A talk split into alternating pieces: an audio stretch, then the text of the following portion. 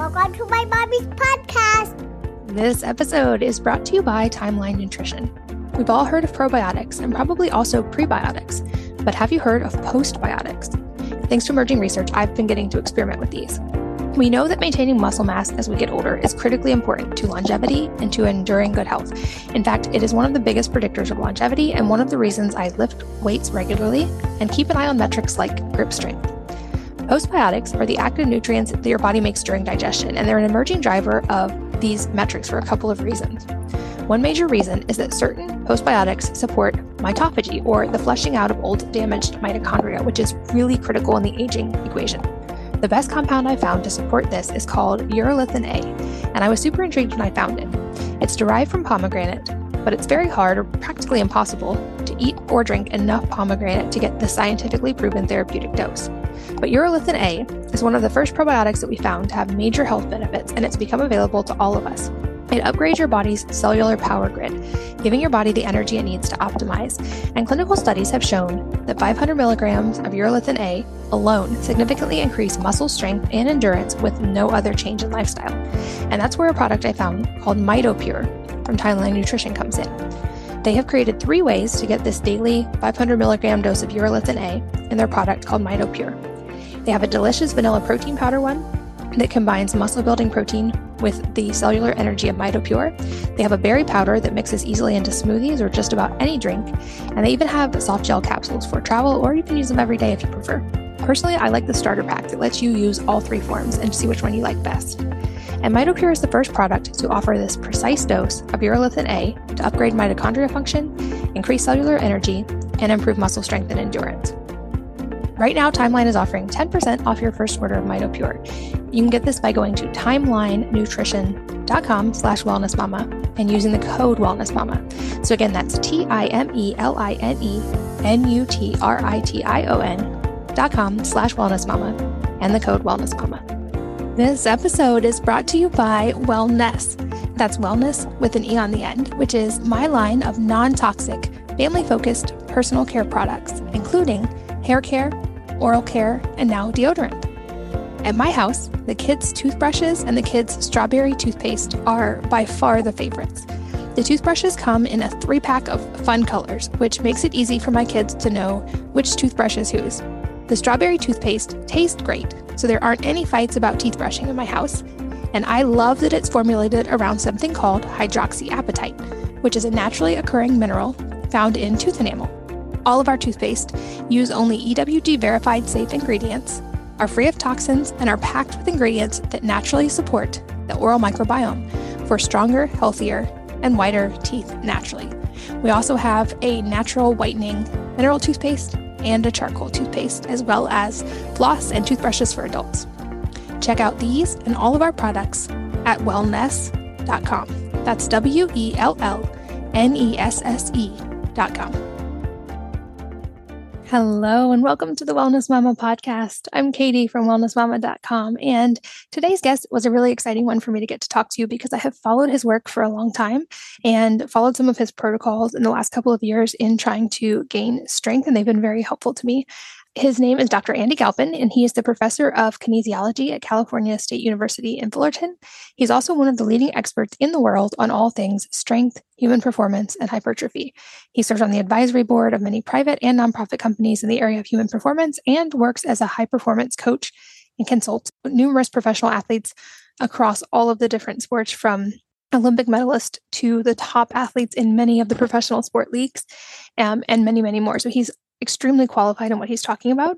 And today he turns the lens of all of his expertise to women and moms specifically and what we can do most efficiently and effectively for ourselves as far as maintaining strength and also for our children based on years of science and data and also personal experience working with elite athletes. And this is really, really important, even if you don't consider yourself an athlete, because there's so much that is correlated with maintaining skeletal muscle mass, including longevity. In fact, we talk about um, the people who die fastest are the people with the least muscle mass, and that there is an inverse relationship there as well. And the reason that strength outweighs even cardiovascular fitness, smoking, and other risk factors as a predictor of lifespan. He talks about the reasons it's important to build strength right now, how glucose regulation is controlled in part by muscle, metrics for knowing if your strength is in a good range without needing a whole lot of really fancy equipment to test, and so much more. And then we go into simple protocols that you can apply even if you don't have a lot of time to gain muscle and strength as effectively as possible. And he talks a lot about the data and how this makes a huge difference. We also talk about how we can both model and help our children in this process so that they can develop foundational strength in their childhood years and also a love for movement and good movement patterns that will carry on into adulthood. We also touch on hydration and so much more. He was an absolute joy to talk to. I learned a lot, even though I've already been following his work for so long. And he also speaks as a parent uh, and a lot of tips that you can give with your kids as well. So um, even though I am not in any way a professional athlete or trying to be, I learned so much from him and his advice has been helpful to me. I know that you will as well. So without any further wait, let's join Dr. Andy Galpin. Dr. Andy Galpin, welcome. Thanks for being here. Yeah, it's a pleasure to be here. Well, I've actually followed your work for quite a long time, and it's super exciting for me to get to chat with you today. And I think it's going to be really, really relevant to everyone listening as well, because you have expertise in, in several main areas that I think are all very important as moms, actually, and for our kids. So there's so many directions I want to go today. But first, can you just give us a little bit of a, a background on you for people who may not already be familiar with your work? Sure. My full time job is I am a professor. I run the Center for Sport Performance at Cal State Fullerton. So I'm a scientist by day. I run research laboratories that study human performance. And this is everything from what type of stretching routine is the best for getting stronger to muscle biopsies and analyzing individual muscle fibers and figuring out the molecular mechanisms for cellular growth. So it's sort of anything from basic to applied and anything in between that. I teach at the senior and graduate level in sports nutrition, program design, strength conditioning, muscle physiology, etc. Uh, and then on the side, I actually work with professional athletes. So uh, this is from a recovery standpoint, a training, nutrition, blood work, stool analysis, anything in between that that they need. So I worked with um, Olympic gold medalists, All Pros, Hall of Famers, Cy Young winners, MVPs, uh, in, in a bunch of different, probably 14 or 15 professional sports at this. And the number one player in the world across four of the major American sports. So I'm a little bit of a scientist, a little bit of a, I guess, practitioner. And then, of course, I've, I've got two little ones at home. So that's really my life. And there's not much else besides those three things. Well, I can imagine that keeps you extremely busy, but I love that for context for people to understand how much expertise you have in these areas and how much they overlap. And I think this is great for context because to start broad, I think often when people like me who are moms at home with kids hear things like, you know, human performance and high performance and strength training, they they sort of maybe have a tendency to zone out sometimes because they think like oh this doesn't apply to me. I'm not an athlete. I don't have to do that. But i followed your work for a long time and there's obviously so many reasons that strength and optimal movement it's important for more than just athletic performance. So maybe to start on a broad level can you walk us through why like maintaining muscle mass applies to so much more beyond athletic performance? Sure. I mean and before i even get started what i can say is i've actually worked with a, a large number of female athletes through no intention. Um, but but uh, I've worked with a lot of very high level UFC fighters from Tatiana Suarez to uh, Helen Maroulis, who's a 2016 Olympic uh, champion, Morgan King, Olympic weightlifter, Olympian. So I've actually I've done this a little bit. I'm not an expertise in female physiology. This is not my my whole thing, but I, I have done this with plenty of female athletes. So I can speak quite clearly about the differences between male and female. So we can get to that actually down the line. But to come back to your original question, just in general, why is it important? There's a false sense that uh, if we just look at the big picture, that skeletal muscle and strength training and lifting weights is generally associated with either wanting to look better for aesthetics or sport performance. This is, this is what you really teed me up for, right?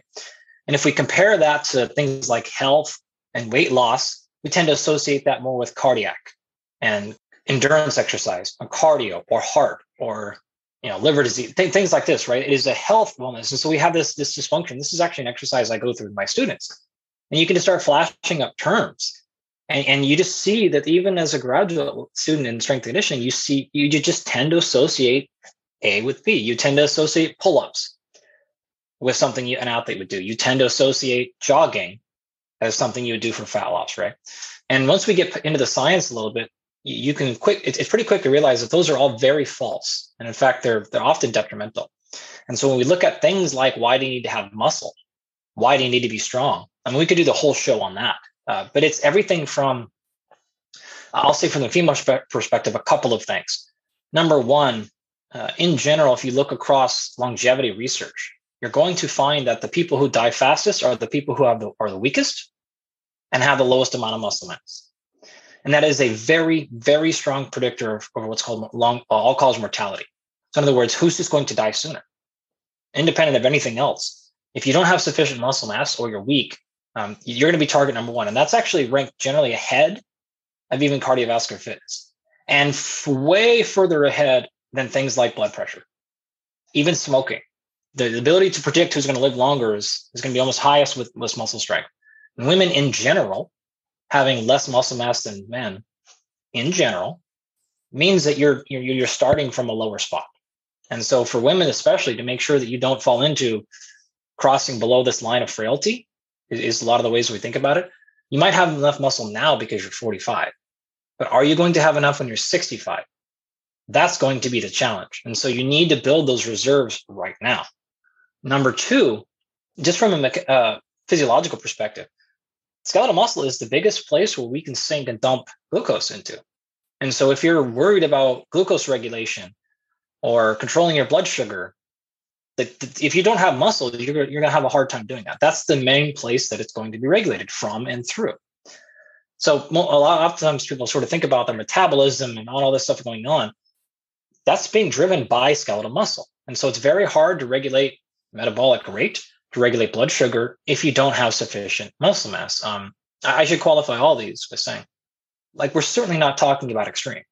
You don't need to go way past whatever you feel like is way too much muscle, but you just don't want to be low. And so what that means is, again, you might be fine now, but if any little thing happens and you get too busy, you something and you you can't train as much anymore. You stop going to the, now. All of a sudden, you're going to fall below that line. And so what you want to do is create yourself the most amount of buffer that you possibly can. And so when life pops up, because it will, you break an ankle, the gym shuts down, a, pandemic hits, and all the gyms, like all these things. When you drop, because it's going to happen, you're still in a safe spot. And so it's really about creating that reserve. Uh, another area that's it's really important for for just generally having skeletal muscle is you need to be able to brace yourself from a fall as you age. This is one of the the main predictors of morbidity. Uh, if you look at the association between things like falling and a hip fracture and death, you'll see that those things are extremely tight. So if you are older, typically past 60, 65, that number is moving up as life goes on, and you trip, there's a very high chance you're going to break a pelvis hip bone. If you do that, there's a very, very high chance that you're dying very quickly after that.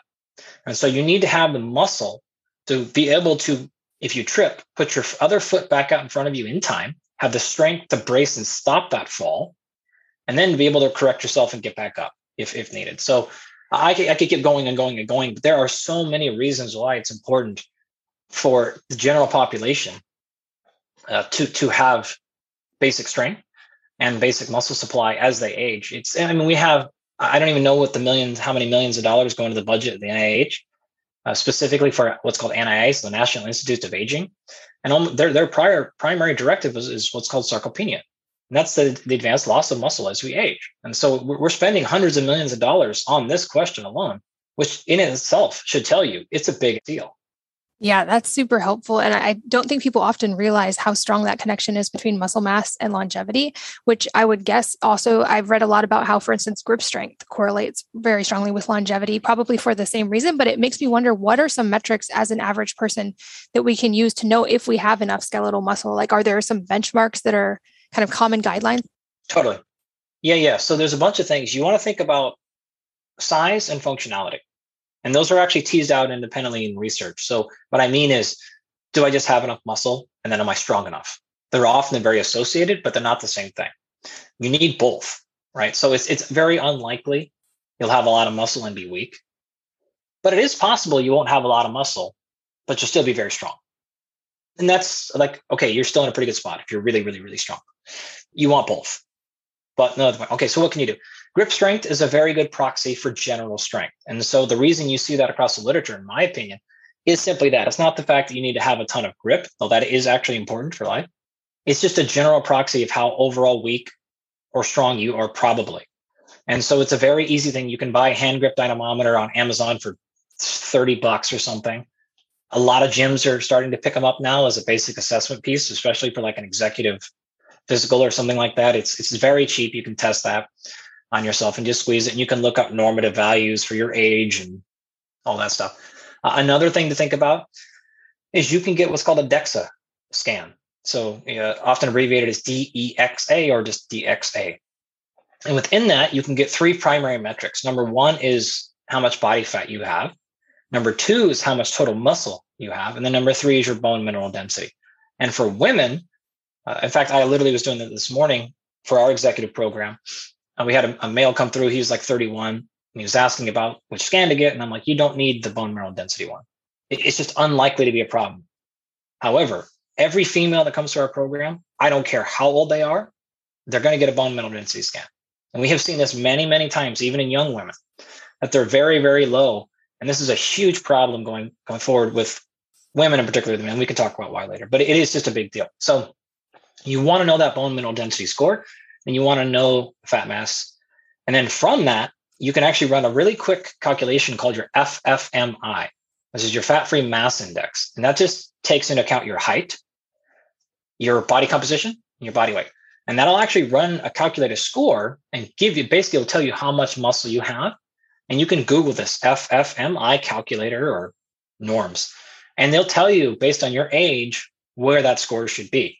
So for an example, you know, as a female, if you're 35 and your FFMI is 15, that's pretty low.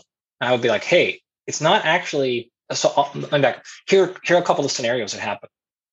You say, okay, uh, I'm 43, I'm 150 pounds. Like, okay, I probably should lose some, but I'm not like really super fat. I think I'm fine. Okay, great. And you get a body fat scan done on DEXA, and you're 35% body fat. So what happened there is if you would then go and calculate your FFMI, you'd realize that you were significantly under muscle. And so it's not the fact that you have too much body fat, right? You don't need to be 15% body fat to be a healthy woman. Like no, no, no. In fact, I would even argue you start getting below that, you're probably getting likely getting into health problems. And so there's an aspect of body fat that people associate with just how they visually see themselves as their health. And so if they not they don't have a large number on the scale or they're not excessively, you know, quote unquote fat, they think they're fine. And so you can run that scan and go, oh, it's not a fact that you weigh 150 pounds or 60 or whatever. That isn't that big of a deal, probably. For most women, you're 5'2. Sure, no problem. The thing I'm more concerned about is you just don't have enough muscle. And that's what that that's how that calculation can help you understand you don't have enough muscle. If you want to lose some body fat, cool, like we can do that. I don't even care though if you're 24% body fat as a 50 year old woman. Not at all. I do care though if your FFMI is 12. Like that, then I'm going to be like, hey, we got to put on some muscle. Um, so another scenario that can happen is kind of the opposite, where you can go into that and go, okay, man, I have all this excess body fat. I'm so unhealthy. And then you look and you're like, well, FFMI is actually 21. You have a lot of muscle. You don't need to gain muscle. You can. Like I'm, I'm always going to support anyone gaining muscle, like always, basically. But what you really need to just do is focus on losing some body fat. And, and most people, if you don't have access to this kind of data, you're just looking at a number on a scale and looking at how flabby your triceps are or something, and then trying to make decisions, which is not necessarily the best course of action. You really want to be able to differentiate. Is it just simply a fact of you need to add more muscle? Is it just that you need to lose some body fat? Is it both? Uh, where's the problem? And that can actually gear your nutrition and more specifically your training based on that answer. So that is the easiest way to do it. You can get even easier if you'd like and just do basic waist circumference things. And you, and you can look up again normative values to where your belly button versus your hips uh, should be. And that's actually quite telling. Um, that's what's called waist circumference. And again, you can Google those numbers, what they should be, and that'll tell you like reasonably accurately where you're at on those scales. So that's in terms of like total muscle mass. Then you can actually move to the second part of that conversation, which is functionality. How do I know if I'm strong enough?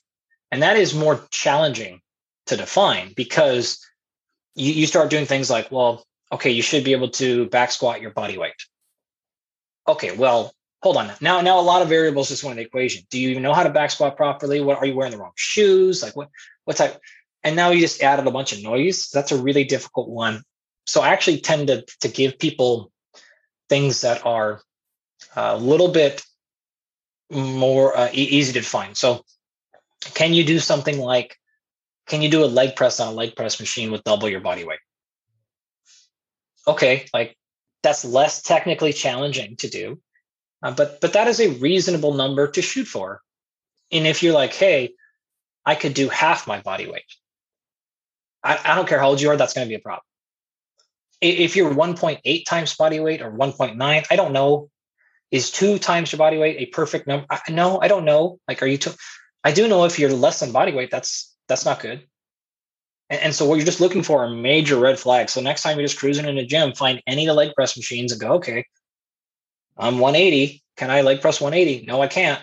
Okay, like we know you're not too strong, like for sure. I know you're not too strong, and that's um, there's a way to go there. So that's just uh, one metric. The other way, the way, and I'll, I'll stop here is you can just think about functionality again. So, are you generally out of breath after a few steps on the stairs? We're talking like under 20. You know, if you go up 20 steps, your your, your ventilation shouldn't change. And if you're like, like if you're huffing and puffing getting your kids in the car, you, like we tend to think of that as being out of shape and it is.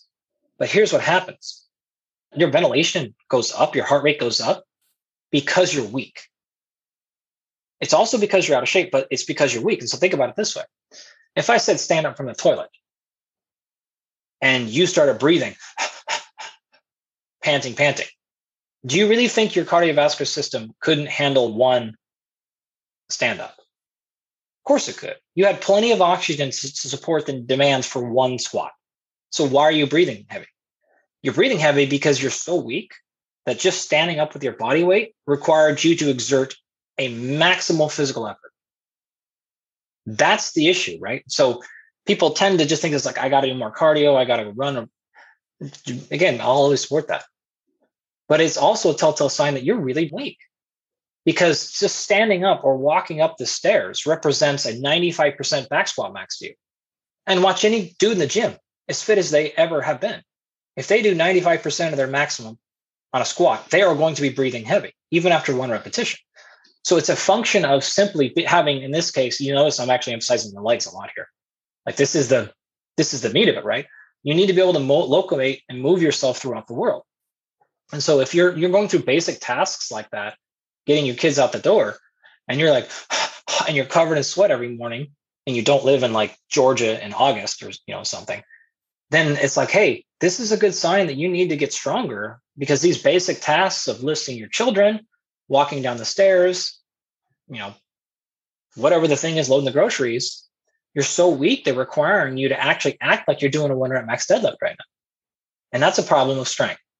So there's there's some specific like lab the gym tests you can do, but then there's also just some general functionality things that'll give you some indication that you're kind of weak. Um, if you can't hold yourself up, and we call it dead hang, so if you can jump up and can't hold yourself for 20 seconds, like that's that's probably not a good thing. So I love that. And I love that that reframes the conversation in terms of strength instead of just fat. I think for women for a long time, that conversation has been uh, kind of all over the place and that women have gotten the short end of the stick and how it's played out. Um, I love the FFMI versus something like BMI, which I've noticed in my own progression the last few years. I've had to let go of even scale weight or BMI type calculations because they don't take muscle into account. And like I've heard that example of, you know, every high level athlete on the BMI scale looks unhealthy, even though they are extremely, extremely fit.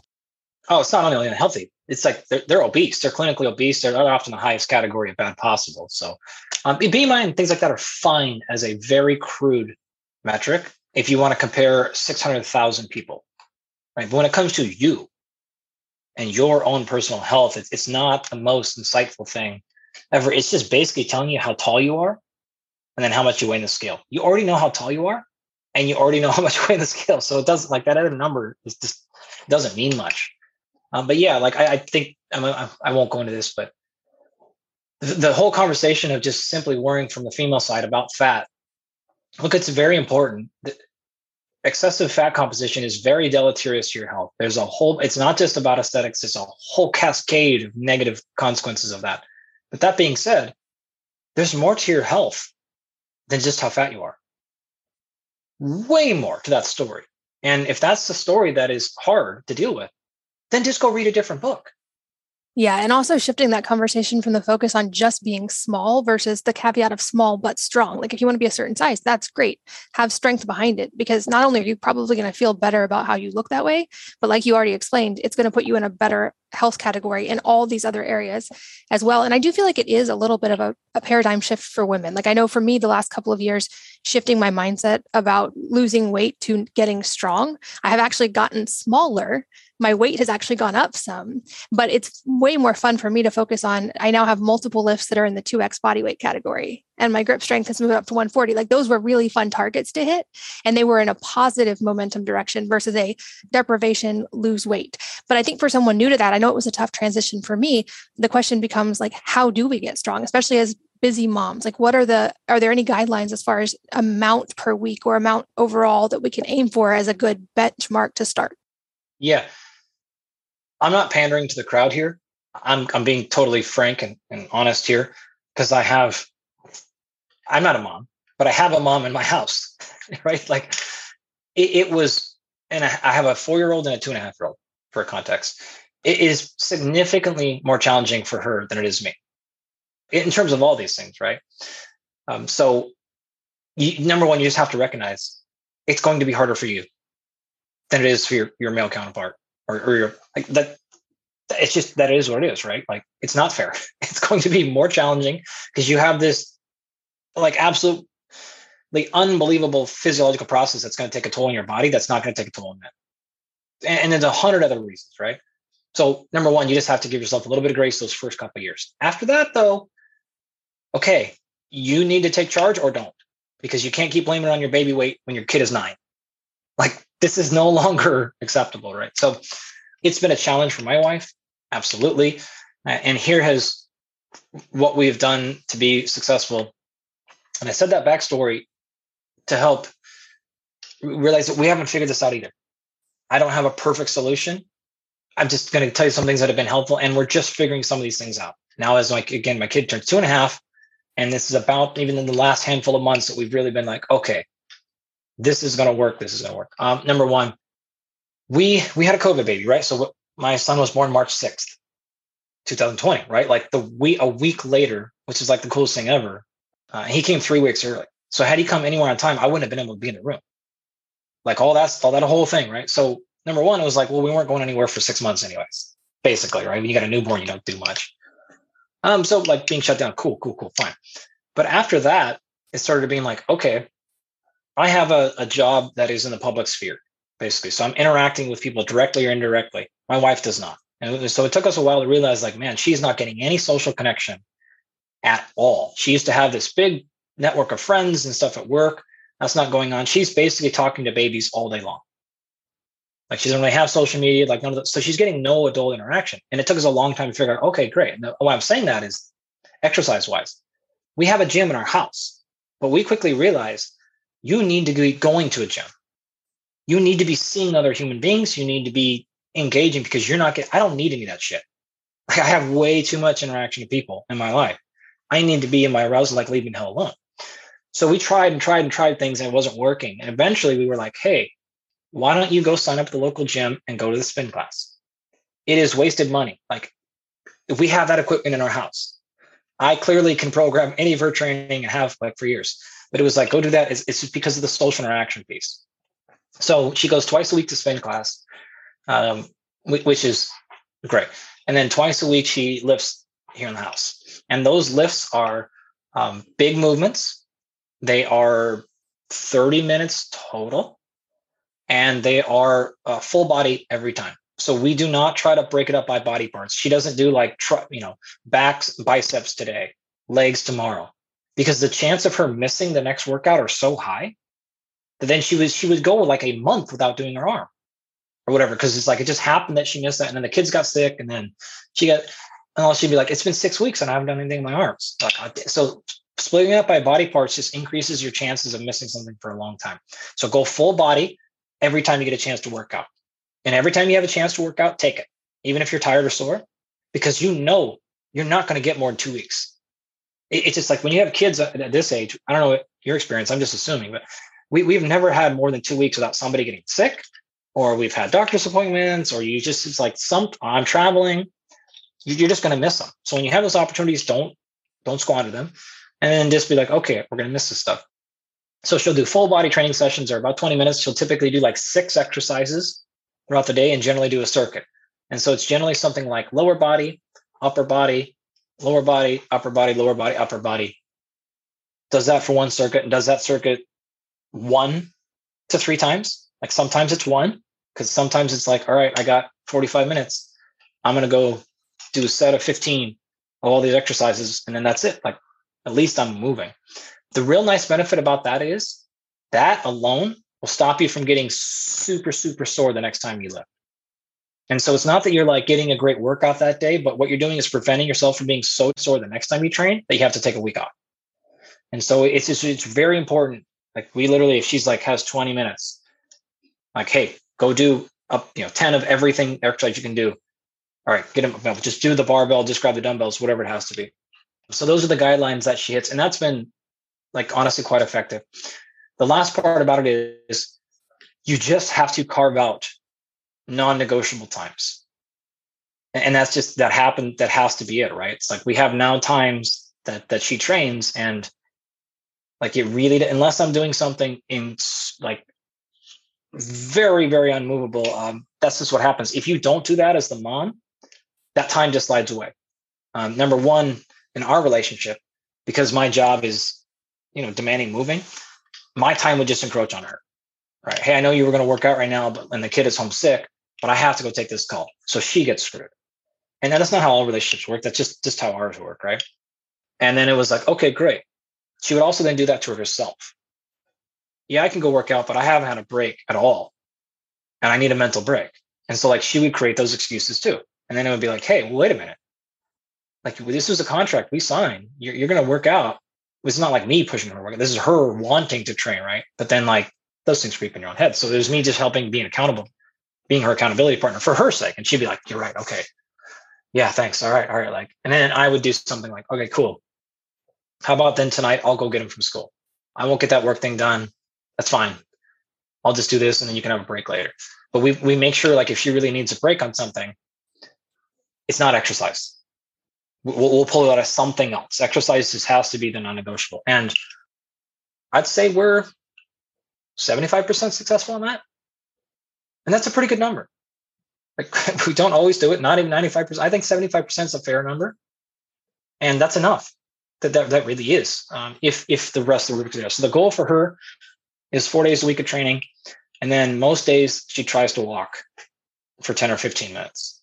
And this is as simple as she leaves 10 minutes early to get to kids and then just walks in the parking lot in the sun, dogs out, whatever it is. Like she doesn't have time to go do like a 45 minute walk every day with the like none of that crap that people say. It can be very, very simple. So I guess to summarize, take advantage of those 10 to 15 minute windows to just walk in the sun. Basic minimum. Take advantage of just basic body part movement stuffs. And then when you do feel good, get after it. Yeah, and you guys are definitely in the the tough ages with the little ones. I do remember things being much more difficult when sleep is not optimal and you have very real demands on your time from little humans who very much need you 24 hours a day. Yeah. And that is a tough phase. And it does, it gets easier is the good news. You are in the tough phase and it gets much easier. Yeah. Yeah. We, um, she, so it's actually, so one last interesting point here is she hates, she doesn't like it when the kids are in the gym and she's trying to work out. She can't handle it like mentally. She's just so worried that like something's to fall on their little feet because they're two, you know, and three. I'm the opposite. I'm like, I'll make an announcement to the house. Hey, dad's to go lift weights. Who wants to come? And just like every, the kids just like run and they're just in the gym with me and she like she about has a heart attack the whole time. Um, so for me, it's like that's actually like a little bit of family time. I was super proud. My daughter did a uh, three sets of five full back extensions off the end of the, the rack yesterday. And I was like, you know, like all proud about it. And, just, and my wife was just like, you're such a nerd. it's like, yeah, like my son was out there doing upright rows with me yesterday with his little baby dumbbell stuff, you know. So to me, like that's actually a little bit of family time. If that works for you, cool. Put your kid out there, let them play you know, with whatever stuff if you can. If that's your personal time though, don't. And for her, that's her personal time. And it's just like, nope, not at all. Like I need my space. So uh, whatever works for you. I guess. Yeah, those are great tips. And another thing that's been fun in our house, I've had a philosophy of put movement in our way. So we have a gymnastics tumble track down the hallway. We have a hangboard in the kitchen, and I have pull up bars in every bathroom. And so my thing is like every time I go pee, I just do three pull-ups or whatever it is. And I find when it, as kids, especially if it's in their way, they're going to climb it. Like there's gymnastics rings in their bedroom. They're hanging upside down all day just because it's there. They don't have to work on having that dedicated time. Like we have to be more intentional as adults. I am curious to go a little deeper on the differences in specific training between men and women. Like, for instance, I've often heard men are more anabolic, women are more anti catabolic. There at least seems to be a lot of marketing around the idea that men and women need to train entirely differently, which I suspect isn't maybe the whole story. But um, I've read from you about the uh, 3 5 training. Is am I remembering that correctly? I'd love for you to just talk about that of if a mom only has, for instance, an hour three times a week or whatever it may be, what is her best use of that time if she's trying to get as strong as possible? Cool. Let's do those two separate questions. Remind me that second one, and I'll spend most of the time on that second one when we get specific to protocols. So I'll keep this first one short, which is um, in general, yeah, I think it's highly overblown. Um, I started off by saying I have worked with and still work with a number of very high level female athletes. And I can say in general, it is true. We've actually done studies, and we actually did the very first study ever on muscle physiology in female athletes with biopsies because uh, I was interested in the same question. So I, I, biopsied a whole bunch of girls that were Olympians and national champions and international things and looked at their muscle fiber physiology relative to men. And uh, at the highest levels, it's not that different. If you look at the, the literature on untrained individuals, you will see a slight difference. So women are favored towards slow twitch fibers a little bit when they're untrained. As they become trained, that difference goes away. Um, what's that mean? Well, women are then a little bit more resistant to fatigue and therefore also a little bit less twitchy. So you're more slow twitch, which means men are more fast twitch. So men are going to be, again, as a general statement, generally hedged a little bit more towards explosiveness. Women will be hedged a little bit more towards endurance. So what's that mean? Okay, women tend to recover better. So women also tend to handle more volume. And so if uh, a man can do, let's say, 300 total repetitions of a squat throughout a week, just to put a number, women might be able to handle 325. Like something like that, right? So, can you, does that mean you need to do higher reps? No, it just means if you do more work, you'll probably recover better than the minimum. You won't need as much time off. You don't need as much of what we call a taper. So, prior to competition, most men need to back off you know, 50 to 80% in the last two to three weeks. Women don't need as much in general of a taper. They can take a couple of days off and all of a sudden they're they're back to, to totally raring to go. So that being said, people have used the inverse that to be true. Oh, therefore women need to do higher reps. It's not true at all. I've, I've seen no evidence to support that women need to do any higher reps. Um, I have seen evidence again that women will recover better. All right, sure, sure. So, do we train our, our men different than our women? Uh, no, we don't. Um, there are nutritional factors that can differ and supplementation and hormonal, of course. But in terms of your workouts, I have not seen any reason in my practical experience or scientifically to suggest women need that different of protocols. Um, women tend to have more range of motion in a better position, so they can generally do more full range of motion exercises. But what I can say about this is, from a coaching perspective, I have seen more variation just from human to human than I have from men to women. So if you want to make general statements, compare, you know, the three and a half billion women compared to three and a half billion men, you'll see some general trends. But when it's actually you and your workouts or you and your client, it's so unimportant because if you just brought in two random men, you would see so many variations in their own physiology that the amount of variations between those two individuals is higher than the variation you can expect between just one random man and one random woman. So the point is, n- none of that matters. What matters is you're just paying attention to the person, and it doesn't matter sex, man, woman, etc. Like you can kind of keep in your head, oh, it's a woman, so hey, like, all right, and I can expect maybe 10 to 15% faster recovery or something. But like, she also might be a woman who doesn't recover well. So then who cares? You're outside of that 10% anyways. Or it could be a man who recovers super well, or, or the inverse. So just treat them as an individual person rather than worrying about man versus woman. Um, I, I just haven't found it helpful in my coaching practice at all. So that's the first part. The second part of the question is okay, so then what's the three to five protocol? So there's a handful of things I generally think about there are six adaptations one can get globally from exercise. Number one is what I call skill. So that's just like moving better, technique. Okay, we'll kind of eliminate that from the equation, not that important. Number two is speed. Number three is power. Four is strength. Five is muscle hypertrophy or muscle size. And six is muscle endurance. All right, now, folded into all of that is fat loss, general health, but those are actually byproducts of those adaptations. They're not actual like training protocols. So, what to do? Well, it depends on your goal. If you want to gain muscle, that's a slightly different protocol than if you want to gain strength. If you want to gain strength and muscle, that's a slightly different protocol. If you want to gain strength, but don't want to add muscle, you don't want any more muscle coming in, that's a slightly different protocol as well. So the nice part about it is a little bit of education and program design allows you to design your training program such that you get the exact adaptations you want and none of the ones you don't want. So if you notice, like things like toning, that those are not real things. Toning is just simply adding muscle mass and losing fat. That that's all toning is. So there's no protocols for toning. The protocol for toning would just be muscle hypertrophy and then lose some fat. So that that's all that you have to go into. So what do those numbers look like? In general, and I'll, I'll just stick to strength and hypertrophy and fat loss.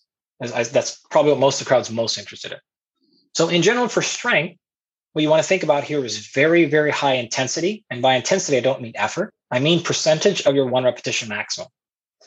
All right. So very high intensities, typically 90 plus percent, 80 plus percent if you're not highly trained, maybe 70%. And you're probably going to be in this like three to five repetition range. So when it comes to strength, this is what I use um, the three to five protocol. So choose three to five exercises.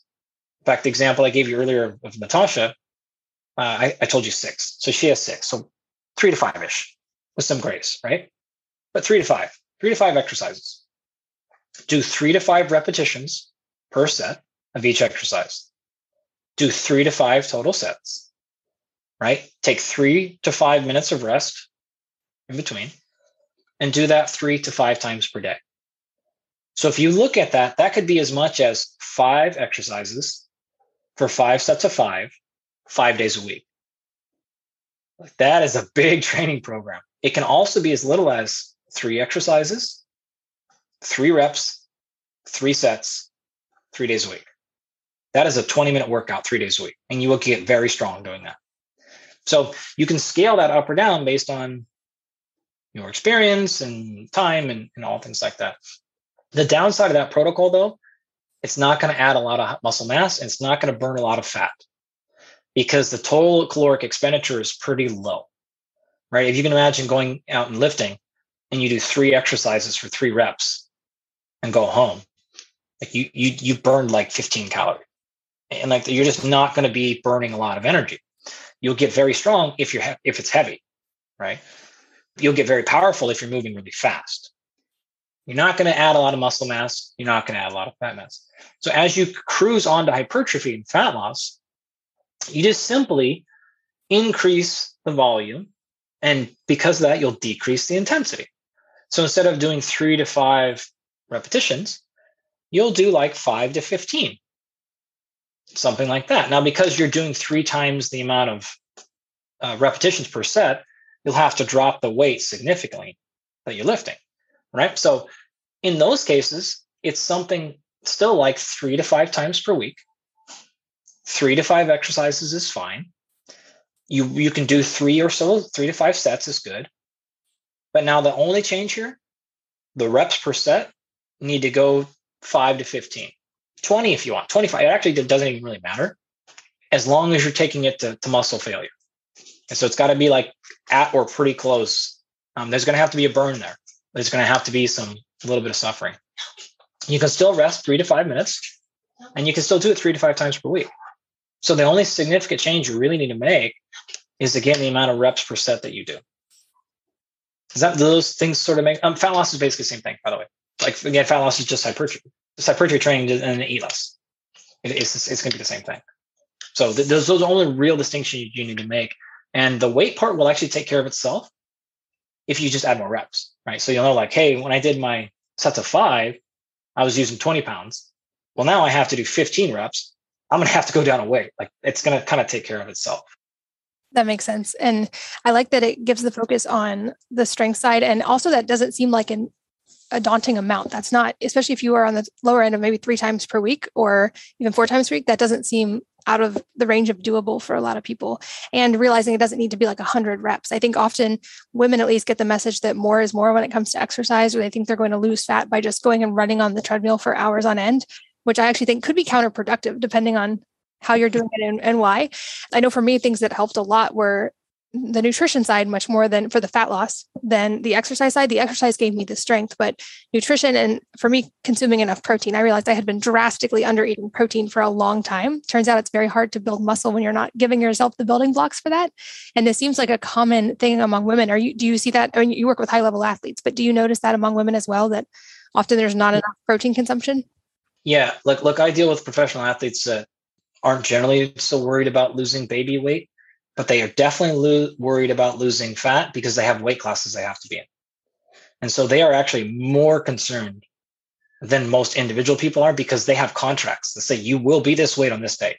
And then you have to go compete, right? You, you can't show up to the Olympics in weightlifting and not be on weight. You don't get to play, right? So like, and then you also have to be on weight and do it in a manner to where you can perform at the highest level that any human who's ever existed has performed. And so fat loss is extremely serious with the athletes I work with. Like it has to be perfect. It can't just happen. It has to be perfect. So yeah, um, in general, this is sort of the reason why I skipped over the exercise protocol for fat loss because it's not super important. The vast majority of successful fat loss will come from the nutrition side. You still need to train. In fact, if you look at the literature, you'll show that strength uh, training in general contributes very little to successful fat loss. However, it contributes a lot to successful fat loss maintenance. And so what I mean is, yeah, probably everyone listening is like, oh yeah, I've gone through a phase where I lost 20 pounds or 40 pounds. Cool. How many of you kept it off? Not everyone. But that keeping it off part is where training comes in. It's very clear that that part is helped extraordinarily by, by exercise and training. Getting it off is going to be food based. Keeping it off will be food based. And now this is when training comes in. So it's still very important for people in those early phases to, to get into training because that's where you're going to pay the dividends uh, of coming in. So yeah, that that is absolutely true. And I would fully agree. It's not a training. In general, I, I want you to think about it like this. You want to lose fat, you're going to have like you, you should work, right? But in general, exercise is good for your body. So if your goal is fat loss and you're like, what training do I do? I'm going to say, hey, what kind of training do you like the most? What's the most invigorating? What's the most rewarding? And then do that. Because it, it's almost, it's not irrelevant, but it doesn't matter as much. You're not going to win or lose most likely from the training side. You're going to win or lose most likely from the nutrition side. So, perfect example like, okay, great. Like, do you love spin class? Well, let's go spin class do you want to look at the literature on high intensity interval training? I can show you, but do you really care about doing one type of exercise versus another one if it's 7% more effective? Well, you know what's less than 7% effective? Zero exercise. So, like, I, don't even care about those subtle de- details and differences, right? I know the literature very well on high intensity exercise versus strength training versus interval training versus steady state. I know that literature very well. And I don't think the difference in those, the magnitude of difference between those training types matters at all for most people when you compare it to adherence. So, like, find the thing that is the most, is it going for a jog? Great. I could argue all day about jogging is just like not very, oh, don't care if you're like, man, I'll do, oh, okay, great. There are also other benefits to exercise that people forget about that are not just the fat loss piece, right? So, it is the personal time part. It is the I get covered in sweat and that feels good. Or it, it is the million other things. That's the only time I have to listen to podcasts. Okay, great. Like that's um that's my only time to get the sun. So I know I'm supposed to be in the sun, you know, X amount of minutes per day, and I, I don't have time for both. So that's okay, great. Like I'm not gonna go then tell you to like hop on a get in a CrossFit class and be in a box of death that you don't see the light for. If you're like, well, okay, maybe when we consider all factors, maybe the best choice is for you to do you know your Pilates class in the park. Great. Cool. So it, all these things are about kind of pros and cons, and then taking a holistic approach and not just thinking it's just all about calorie burning. Those are isolated studies in laboratories, which is cool. That's what I do. Obviously, I like that. But you don't live in isolation. So you need to take the big picture into consideration. Yeah, that's a really good reminder and good perspective. This episode is brought to you by Timeline Nutrition. We've all heard of probiotics and probably also prebiotics, but have you heard of postbiotics? Thanks to emerging research, I've been getting to experiment with these. We know that maintaining muscle mass as we get older is critically important to longevity and to enduring good health. In fact, it is one of the biggest predictors of longevity and one of the reasons I lift weights regularly and keep an eye on metrics like grip strength. Postbiotics are the active nutrients that your body makes during digestion, and they're an emerging driver of these metrics for a couple of reasons. One major reason is that certain postbiotics support mitophagy, or the flushing out of old damaged mitochondria, which is really critical in the aging equation. The best compound I found to support this is called urolithin A, and I was super intrigued when I found it. It's derived from pomegranate, but it's very hard or practically impossible to eat or drink enough pomegranate to get the scientifically proven therapeutic dose. But urolithin A is one of the first postbiotics that we found to have major health benefits, and it's become available to all of us. It upgrades your body's cellular power grid, giving your body the energy it needs to optimize. And clinical studies have shown that 500 milligrams of urolithin A alone significantly increase muscle strength and endurance with no other change in lifestyle.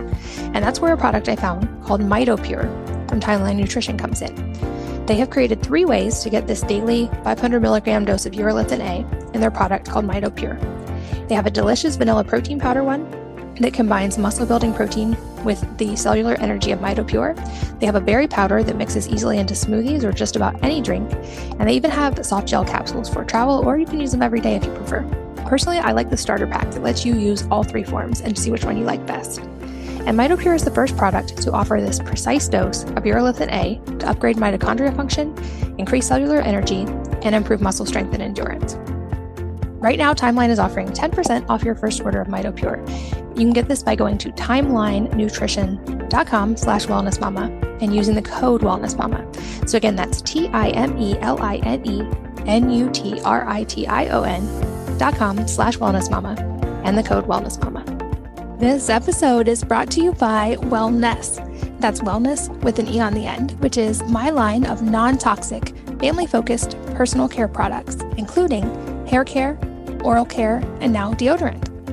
At my house, the kids' toothbrushes and the kids' strawberry toothpaste are by far the favorites.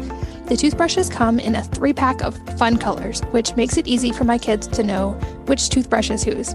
The strawberry toothpaste tastes great, so there aren't any fights about teeth brushing in my house. And I love that it's formulated around something called hydroxyapatite, which is a naturally occurring mineral found in tooth enamel. All of our toothpaste use only EWG verified safe ingredients are free of toxins and are packed with ingredients that naturally support the oral microbiome for stronger, healthier, and whiter teeth naturally. We also have a natural whitening mineral toothpaste and a charcoal toothpaste, as well as floss and toothbrushes for adults. Check out these and all of our products at wellnesse.com. That's W E L L N E S S E.com also like it makes sense that the more muscle you build long term we've all probably heard that by now that muscle burns more than fat at rest. So this is like a, a, compounding benefit. The more muscle you build over time that actually in a sense easier it gets to maintain it and maintain fat loss because you have that muscle working for you at all times. Yeah what's actually even i find more interesting is there's a, a very strong association between muscle mass and strength and then general physical activity. And a bigger percentage of the benefit you're going to get long term is not necessarily because the caloric expenditure at rest that you get from muscle, but it's because this the, what I just mentioned. So, in other words, if getting up and, and putting your kids in the car is draining to you, you're very unlikely to do anything else physically active throughout the day. However, if that is nothing to you, you're more likely to then go whatever other physical activity thing it is. Oh yeah, when they get home from school, yeah, you guys want to go to the aquarium? Great. You guys want to go to the park? Cool like you'll go do more things because doing things is not hard. When doing any little thing is really, really hard, you don't do much. And so there's these positive feedback loops of getting really strong and really fit is beneficial down the line because it will keep you active even when you're not trying to be active. And that's that's where people start burning calories and start having you know, five pounds this year, five extra free pounds that year, two pounds the year after that. Like, how did I lose 15 pounds? I didn't even do anything. Well, like it's all those extra walks around. Yeah, you guys want to go ride your bikes? Cool. I'll walk around while you guys ride your bike. Whatever the thing is, right? If you're not, you're just like, I need a break. I'm going home and like gonna sit there. And so it's those all those, sort of subconscious choices that happen when you're just way more physically fit that give you benefits over those 5 10 15 to 20 year trajectories that that really make a big difference uh, later in your life so another thing to think about that makes a lot of sense. And probably people have felt that to varying degrees in their own lives. Another thing you have spoken at length about, and I've heard you talk about, is hydration, which I think is maybe a key that is not really focused on enough for a lot of people. And the Galpin equation is named after you. I don't think you named it yourself, but I think it's been largely attributed to you as it should be. Um, but I'd love for you to just explain that because I also think hydration is a thing that seems a little bit obscure to people. And there's everything from like, you should drink your body weight in ounces per day to you should drink half your body weight in ounces per day to all these like more complicated calculations. But how do we know how much water we should be drinking a day? Yep. So I can think about this in a couple of ways. So water is really important. It's the only actual macronutrient that every living being has to consume. Should tell you it's pretty importante, right? Like there's nothing we know that's alive that can go without water. Uh, animals can go without carbohydrates or proteins or various minerals. Nothing goes without water. Uh, it, it is a plays a function in every physiological function in your body. Water is there. Whether you're talking about thinking better, or pooping or working out. Any of the all of these things require sufficient hydration. The metabolism, thyroid function, all this stuff requires water.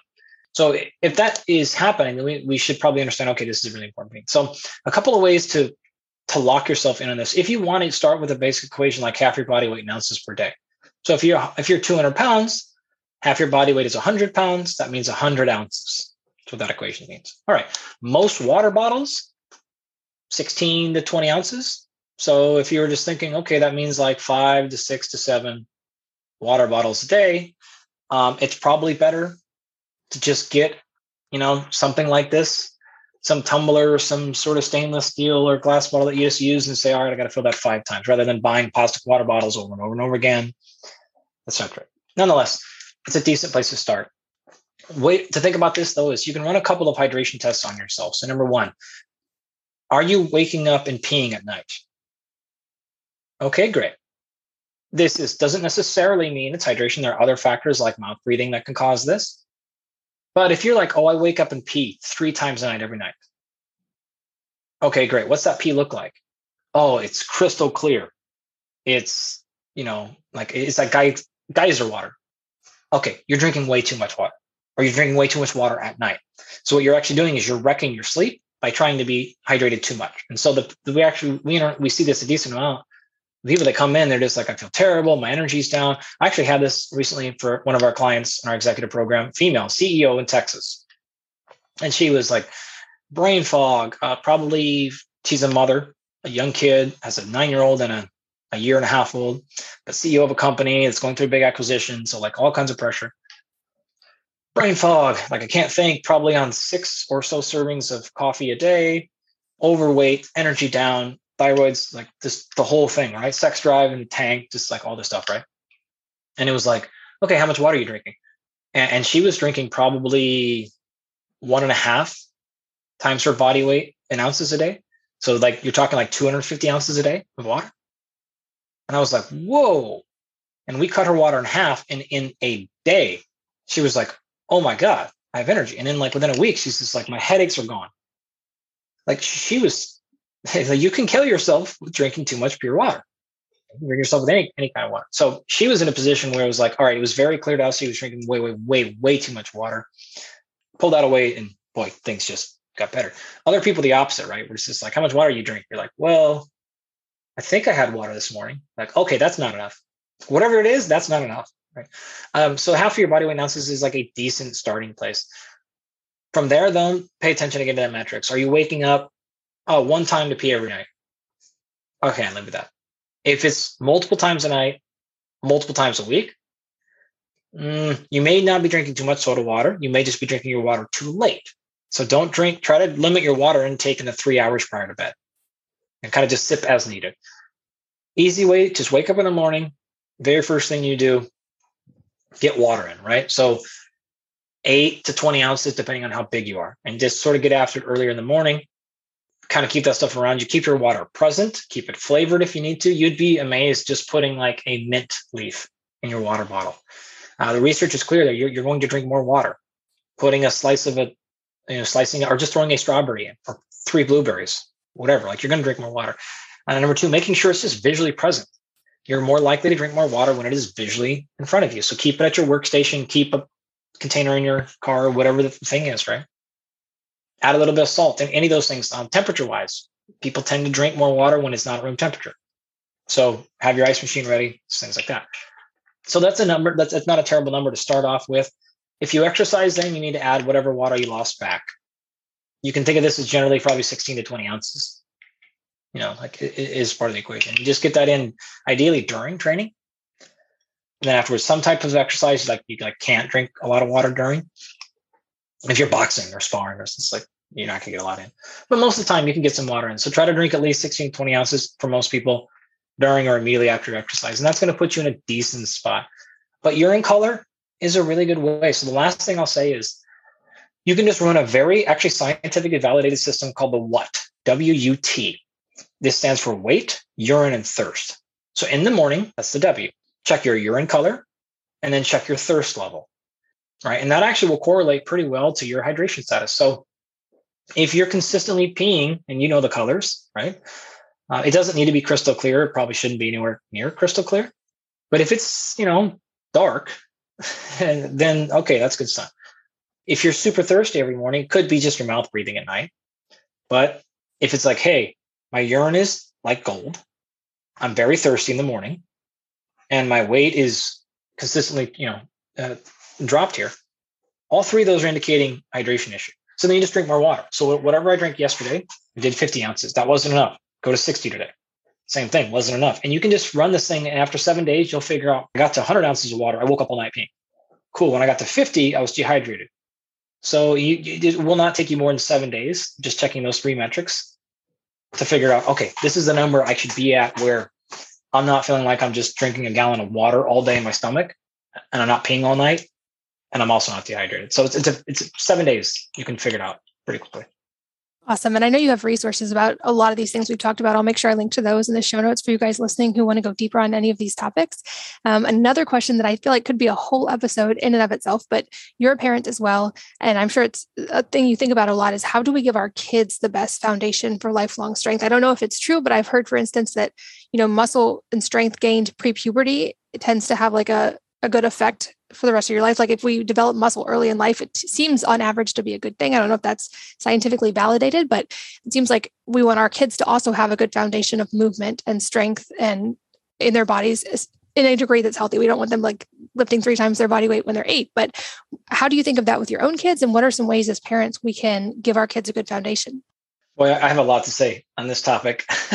you, you can guess my general opinion here. Just say where I start. One is this is just one way or the other, this is going to be a part of my kids' lives without us even forcing it because of number one, this is our garage. Number two, everyone we hang out with. And number three, they see mom and dad are going to see mom and dad their whole lives doing this multiple times a week, their whole lives. Right. So it's, just, it's going to be normal for them. Uh, and then it won't be very long before they start to realize, oh, this is kind of what dad does for his job. My, my daughter coming up, she's like, Daddy is a scientist uh, and a professor, like yeah, yeah, a doctor. Oh, kind of not that kind of doctor. So how do we think about it? There's a really nice resource by the National Strength and Conditioning Association. They have a position stand on youth strength training, and they go through all the science. If, if you ever want that for your own information, or if you need to be able to send that to a, a pediatrician who's giving you bad advice, or whatever, like a, coach or something, and in that it lays out all the science of uh, by age groups. So you know, zero to five, five to ten, specific protocols for what is safe uh, at those age ranges in terms of what kind of exercises to do, which kind of implements to use, how much to do, how heavy, how often to do it. It goes through the exact numbers of what to do, what has been scientifically studied, true things about consequences, what are not, what are fallacies of that. So the NSCA position stand on youth training. Uh, I think Avery Faigenbaum, who, who's just done a ton of research over the decades in strength training kids, uh, was one of the authors there, but you can Google that, and that's a really, really nice resource to use. Um, so I, I don't know how much how, how long you want me to go on this, but yeah, like obviously I I support it. The, the science is super clear there. Do I want my kids to understand their body as much as possible? I'm I'm nowhere like I was an athlete all through high school. I played college football. My wife played sports in high school. And even before I met her was very much into physical stuff. But we took our daughter to soccer practice last week for the first time ever. And uh, she uh well, let's just say she didn't exactly make dad's dad the most proud of her athletic prowess that I've ever seen. Like she's just like my daughter is not into movement, like at all. so it's like I don't know, I don't know. So I don't know. Tell me back in ten years, and I'll tell you like how we got her to do it or didn't. I don't know. Like we're certainly not going to push her into sports and stuff like that, but like physical practice will be a part of her life one way or the other. Uh, how much you can actually push a kid, I, I don't know. I haven't had to figure that one out yet, so I can't espouse to any expertise. I do have a little bit of a cheating advantage in the fact that Natasha has a master's degree in early childhood development stuff. The 17 years as an elementary or preschool special ed teacher. So like we have some kid hacks in our in our things. We know how to get them to do things in the right way. So I just let her lead that charge. Just like so yeah, I could keep rambling, but if there's like a specific question within this you want to go into, I can. But I, I obviously have a lot of thoughts here. So yeah. Well, I think like any aspect of parenting, what we do is so much more important than what we say. And the fact that it's being modeled and fun, it's modeled in a way that seems appealing will probably be the 80% of that 80 20 that really gets them to enjoy it as well. Um, I know personally, I never wanted to push my kids into overly specialized sports super young. Like I didn't want them doing travel every weekend of a particular sport when they were little. But as they've gotten older, I've got now a couple high schoolers who are highly competitive in pole vaulting and ranked in the top few in the country, but they've chosen that. It wasn't that I pushed them into it and it's been their fun version of movement, kind of like you said, pick the one you want and that you're going to stick with. Yeah. One thing is very clear on that is early specialization is a horrible idea. Very, very bad idea. In fact, every single year there's a cool graphic that comes out after the Super Bowl and they go through the roster of both teams and they go through how many of the kids played multiple sports in high school versus played only football. Every single year they do this and and the numbers are shocking. Like you will find oftentimes not a single person on the roster who only played football. And if you do it's usually like one to two or three. It's a very small percentage of the people who specialize in football their whole life. Um, it just doesn't happen. And if you look at the literature on injury and safety and we actually have this in major league baseball players too. You just you just don't uh, tom house actually legendary baseball throwing coach same thing with like tommy john surgery people and arm injuries. It's just it's it's a it's very clear. It's a poor idea to specialize in sport early. Yeah i i think it i've seen some of that data as well but for me it just intuitively made sense as a mom of let them have fun with as much variety of movement as possible. Like let's go to the climbing gym together. Let's go to the trampoline gym. Let's learn how to ski together. Like let's learn how to use our bodies in all these different ways or even just play ultimate frisbee outside whatever it is that they have fun and they learn to love movement. It's kind of like the same idea of like read what you love until you learn to love to read, move how you love until you learn to love to move. Yeah. It seems like an easier parenting approach. And I want to make sure I respect your time. I know you're extremely busy, but I do have one last question I love to ask, which is if there's a book or number of books that have had a profound impact on your life, and if so, what they are and why. Well, I have a whole bunch right over here I could point to. Man, so many to choose from. I would say one that always jumps out when I get this question is extreme ownership. And I, and I would say Carol Dweck's book as well. I'm forgetting the name of it, but it's basically uh, the growth versus varsity mindset stuff. And, and, to me, those books are actually saying the same exact thing. This is why I bring them back up for a sec. One you have written by Navy SEAL, and one you have by a, I think she's a sociologist, scientist, or, or, psychologist rather. I can't remember. Nonetheless, it, it's the same general point here, which is it's taking ownership in one sense, but also saying, look, you need to understand how to take in information from the world and move that in a positive direction. The other stuff here is the the blame game, um, the defensiveness. It, it's very much a short game, and so in general, you're going to be in a better position if you can learn the difference between it's it's my fault versus it's my responsibility to move forward uh, versus like when somebody is saying something counter to what you believe Are your initial reactions going to be defensiveness or your initial reaction is going to be, oh, somebody knows something I don't? And that's powerful for you. That's not embarrassing or hurtful to you. That's powerful for you. You just got a chance to get better. Awesome. Your product got better. Your parenting got better. Your life got better because you got shown a crack in your system. From my sporting experience, right? This is somebody coming in and going, Oh, by the way, you guys see you're vulnerable right here to this play? And the right actually be like, no, no, there's no way. Like, or it's like, oh, awesome. Thank you so much for showing me that. I'm going to fix that now. Whew, that's so relieving because now that problem I didn't even know existed is gone. Like this is all stuff. I, I which again I think that's it's the same book. It's just totally different words, and I, I think this is just very helpful. It's um, these are messages that we use with, with our kids, even at two, even prior to two years old. Uh, this is just the way that we we handle them and, and have try to get them through the world. So those are very impactful. I love it. I'll link to those in the show notes as well. And 100% in alignment with you about. I think that's one of the greatest gifts we can give our kids is that mindset as well from an early age and helping them frame things in that way. And, and of course, modeling it as well. And I know I had to do a lot of work as an adult to learn that and to really integrate those ideas into my life. But it really is dramatic how big of a difference it makes and in our family culture as well and it has been an absolute joy to get to talk to you. Like I said, I've followed your work for quite a while, and I'm honored that you took the time to be here and share so much today. So thank you, Dr. Galpin, for your time. My pleasure. And thanks as always to all of you for listening and sharing your most valuable resources, your time, your energy, and your attention with us today. We're both so grateful that you did. And I hope that you will join me again on the next episode of the Wellness Mama podcast. If you're enjoying these interviews, would you please take two minutes to leave a rating or review on iTunes for me? Doing this helps more people to find the podcast, which means even more moms and families can benefit from the information. I really appreciate your time, and thanks as always for listening.